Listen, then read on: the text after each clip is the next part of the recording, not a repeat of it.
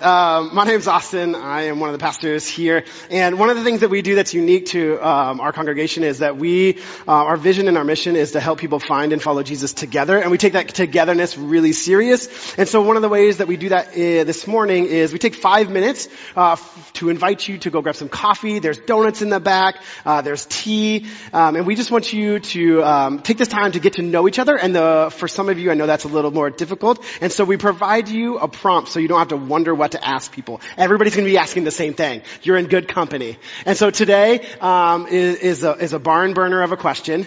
Uh, it's a divisive, purposefully. Uh, and I will use it in my sermon absolutely. Um, so take the next five minutes and ask each other, uh, what is your favorite ice cream flavor as you talk amongst yourself. We'll see you in five minutes.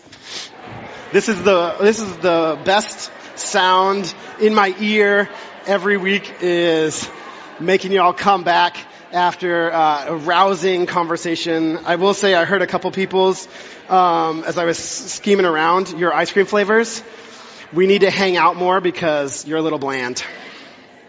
Chocolate, just chocolate. Um, no, it's good. We are in the second week of a series um, called "The Way of Jesus."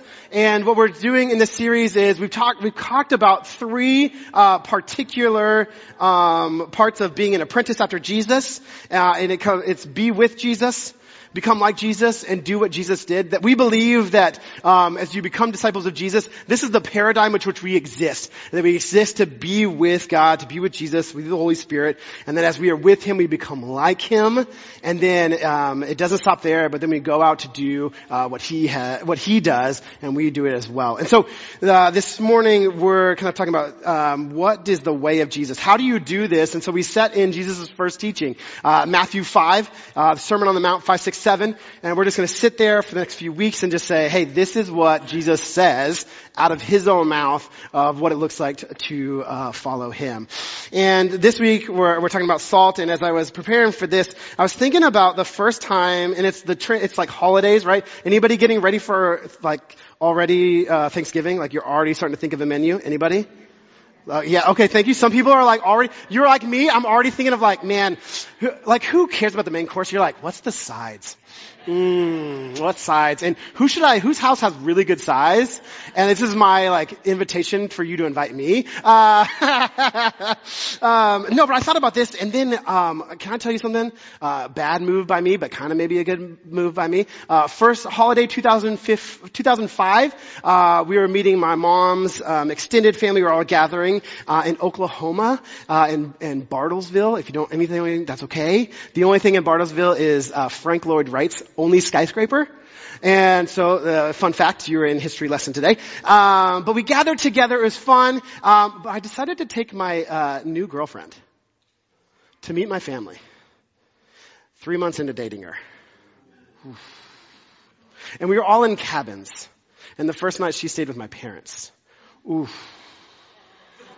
Not a good move. Um, but I remember, like, we, I talked up the whole time. I talked it up that my family are mean cooks. It's going to be amazing. And we show up to Thanksgiving, and everybody brought their best stuff. And so um, we had like 40, 45 people there, and so you, like six tables of sides, rolls, if you only eat bread, and then main course stuff in the back. Uh, but it was incredible. Like, right when you walk in, I bet you can already smell like the certain flavors that are coming up, like green bean casserole mmm, like mashed potatoes. Like you're just smelling all this stuff, and everything had a unique flavor to it. Everything had um, its uniqueness and distinctiveness. If you walked by, you're like, ooh, I know what that is, and I can't wait. Or if you're like my family, you have like the the orange Jello thing, and you're like, nope, not in that.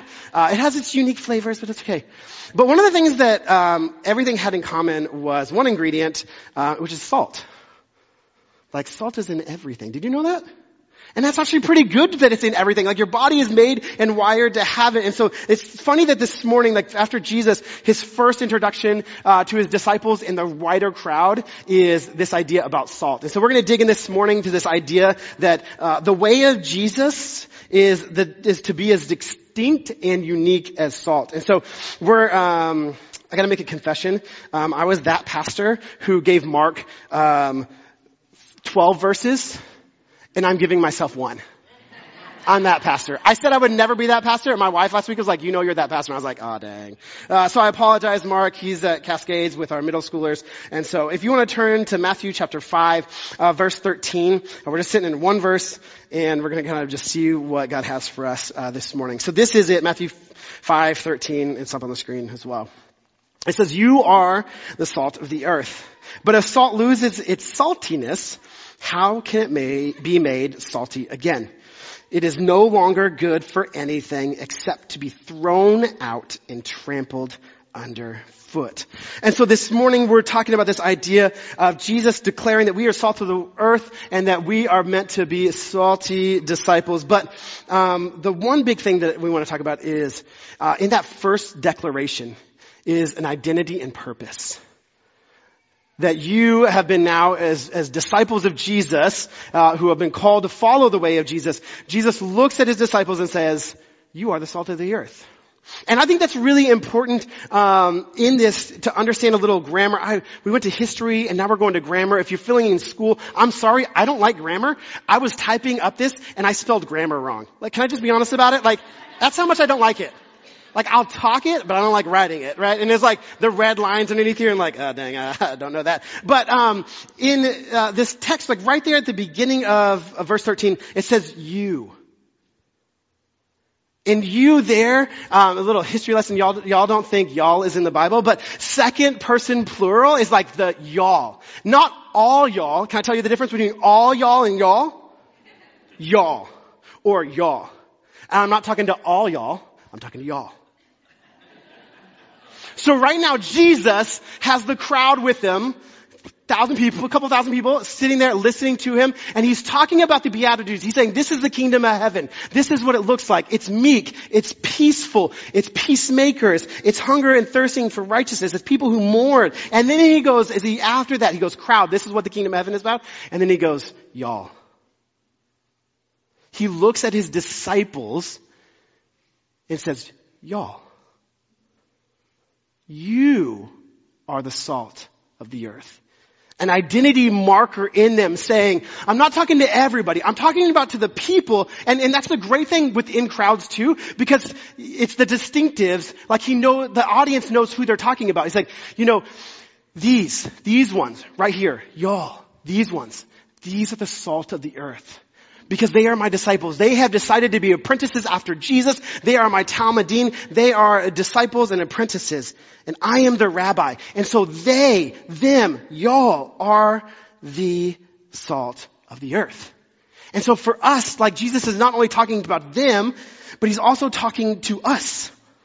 He's talking to us and saying like, hey, this is all those who call themselves disciples or apprentices after Jesus. This is you. This is me. This is us. We are disciples, and so we are salt of the earth. But not only that, but again, second word, you go from you and then are. And I think when we read this, sometimes like you just pass over language. I pass over language. Um, I don't like it. My mom was a journalism major. She loves words and always edited my papers, which is great. That's why I got A's and not C's. Um, but the same thing. This is the second person plural. But one of the things that about this word, and you're like, oh my gosh, Austin, stop it. But it's like, the, the, I hate oh, Greek. This is where I got onto it. Like the moods are important and the indicative mood here is a declarative statement that you assume to be factually accurate. So to say that you are is to be. Right? And in those three statements we talked about, be with Jesus, become like Jesus, and do what he did. This you are is to be. As you be with, you become like. That it's a process of transformation. It is an identity marker and a transformation that you right now, disciples who've been following me for a few days, you are the salt of the earth. Not that you go and do the, all the salting, that you are. You are called to become as you are with. Like that part is not, you are, and sometimes we do that are as a verb, as in like, hey, let's go and do. But you are is an identity and a purpose. It is a declaration as you are with Jesus, as you are with the one who created all things and can see all things, as you are with him, you become like him to be in essence and identity and purpose that you are called to be the salt of the earth. And so this is the call. This is the call in this one verse. You are a de- declarative sentence declaring your identity and purpose as disciples of Jesus.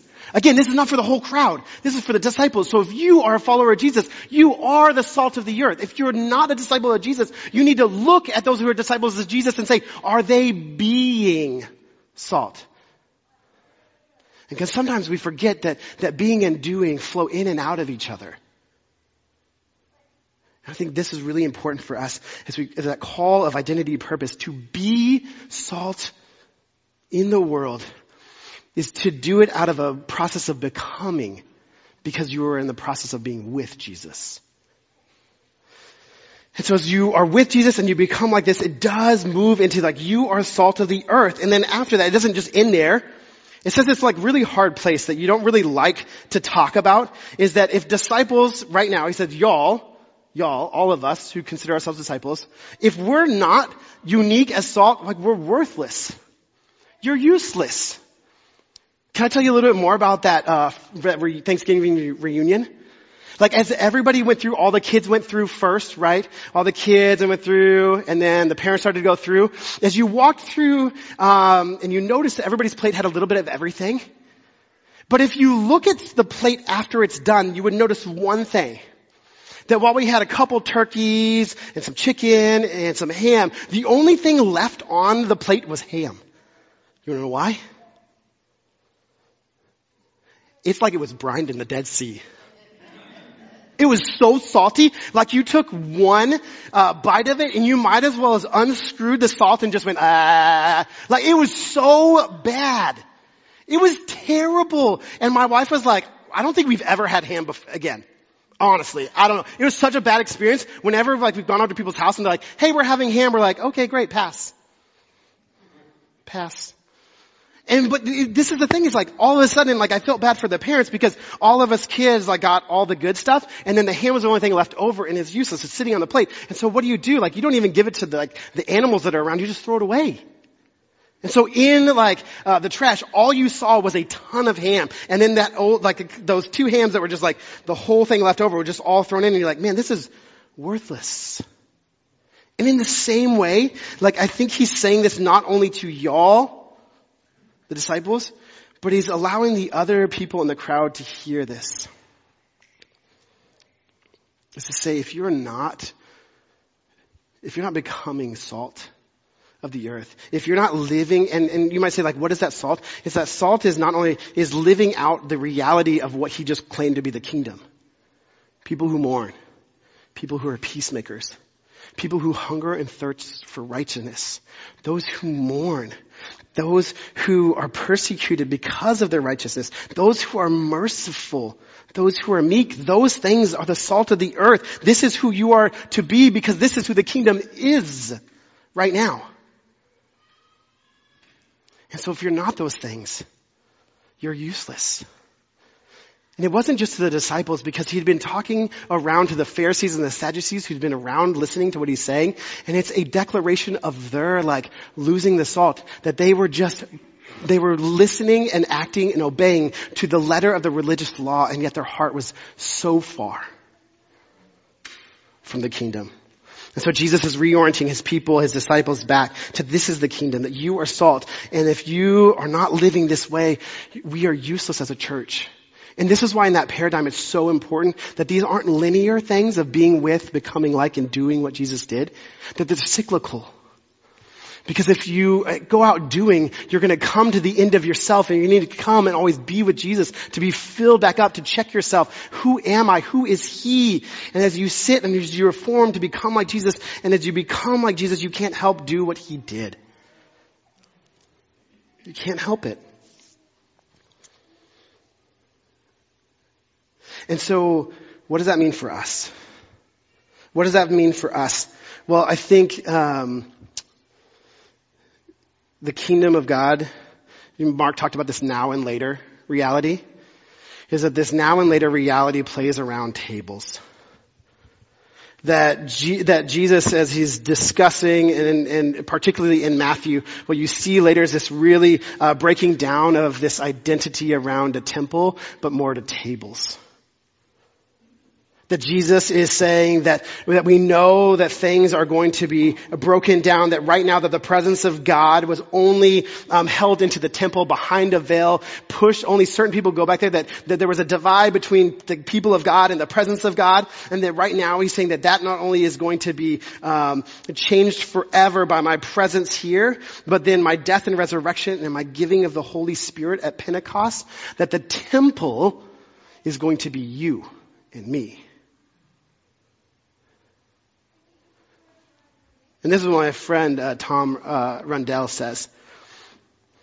The apocalyptic language of Matthew is directed towards the destruction of the temple and the establishment of a new people based around tables, not temples.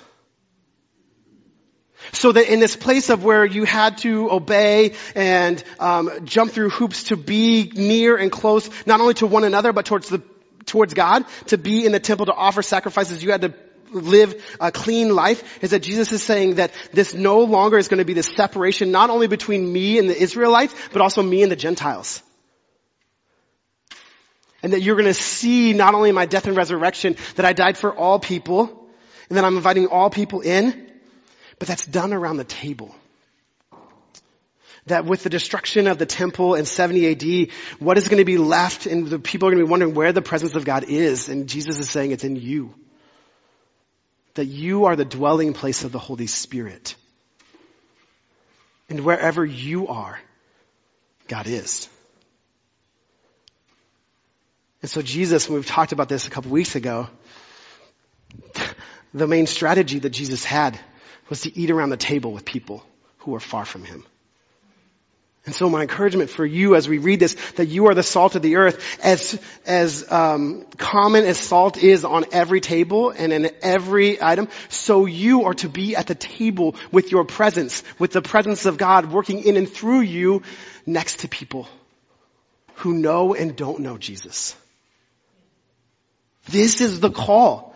This is the call that we see here to be distinct and unique as salt, that salt lives at the table and so are we, and that Jesus comes and eats with people so that he can take away this divide that, that, that a good rabbi should not be eating with sinners. But he's saying, you're my disciples and in the same way that I ate with people that are far from God who shouldn't be eaten with, I want you, call you to eat with one another.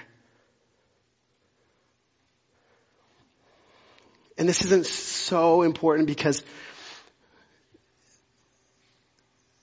this table isn't just a call for me to say like, hey, this is how I want you to act because I think this is how Jesus acts.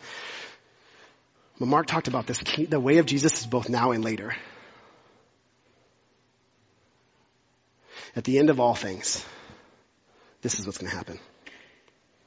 It says this. Then he took the cup, and we had given thanks. He had give, he gave it to them, saying, "Drink it, drink from it, all of you. This is my blood of the covenant, which is poured out for many for the forgiveness of sins. I tell you, I will not drink of the fruit of the vine from now on until that day when I drink it anew with you in my Father's kingdom. Jesus right here is partic- uh, participating in the Lord's Supper, the sacrament at Passover with his disciples. The last meal that he will have with his disciples before he is killed, before he is buried, and before he is resurrected.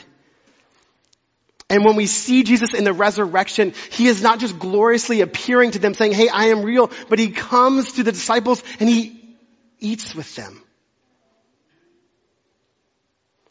So both now in his life and then later when he gathers all people back to himself, we will sit at a table with Jesus and eat with him. So at the end of time, that our gathering is around a table eating with the presence of God, physically seeing Him. It should understand, uh, our now should be informed by the later. That if Jesus so desires to eat with people far from Him and not only eat with people that don't know Him, but His disciples around the table, the table fellowship is the main strategy in which the salt actually gets to be the salt. Think it should, I think it should reflect in us an idea, an identity, and a purpose that we are called to be people that eat with others. Not because you have to, because you get to. Because you too were invited into the table when you wouldn't be allowed. And so in the same way, when you go out to be the salt of the earth, you invite people in to the presence of God through you at your table. And you wonder why we eat so much together as a community. It's not because I love doing it, because it's what Jesus did. It makes us unique that people who shouldn't gather together and stay together eat together. People that don't look or believe or agree on the same things sit together around the table and care about one another and show goodness and mercy, so meekness, so humility, hunger and thirsting for us to be righteous, to live the right way of God. And this is the call for us. This is the way of Jesus. And so friends, as we come, um, to today, my charge is that you are the salt of the earth. Your identity and purpose is to live out the kingdom of God at your table. Let's pray.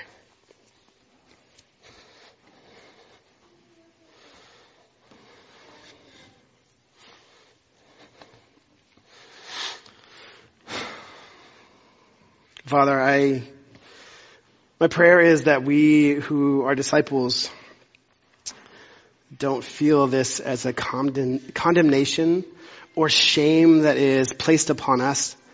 But man, God, an invitation into life as it is meant to be lived.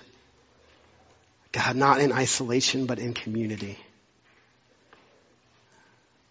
Not seeking your presence or your approval by rituals, but because of your love and invitation to dine with you.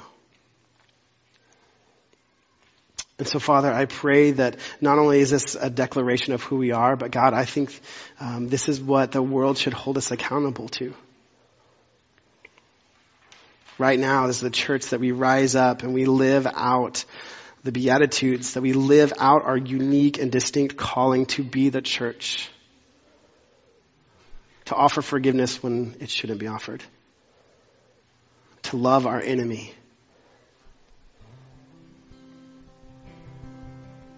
to show goodness and mercy.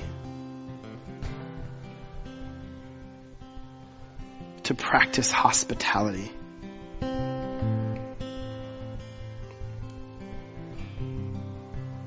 So for any of us that are together on this journey of following Jesus,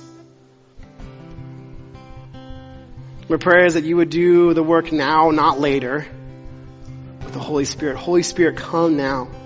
Do your work.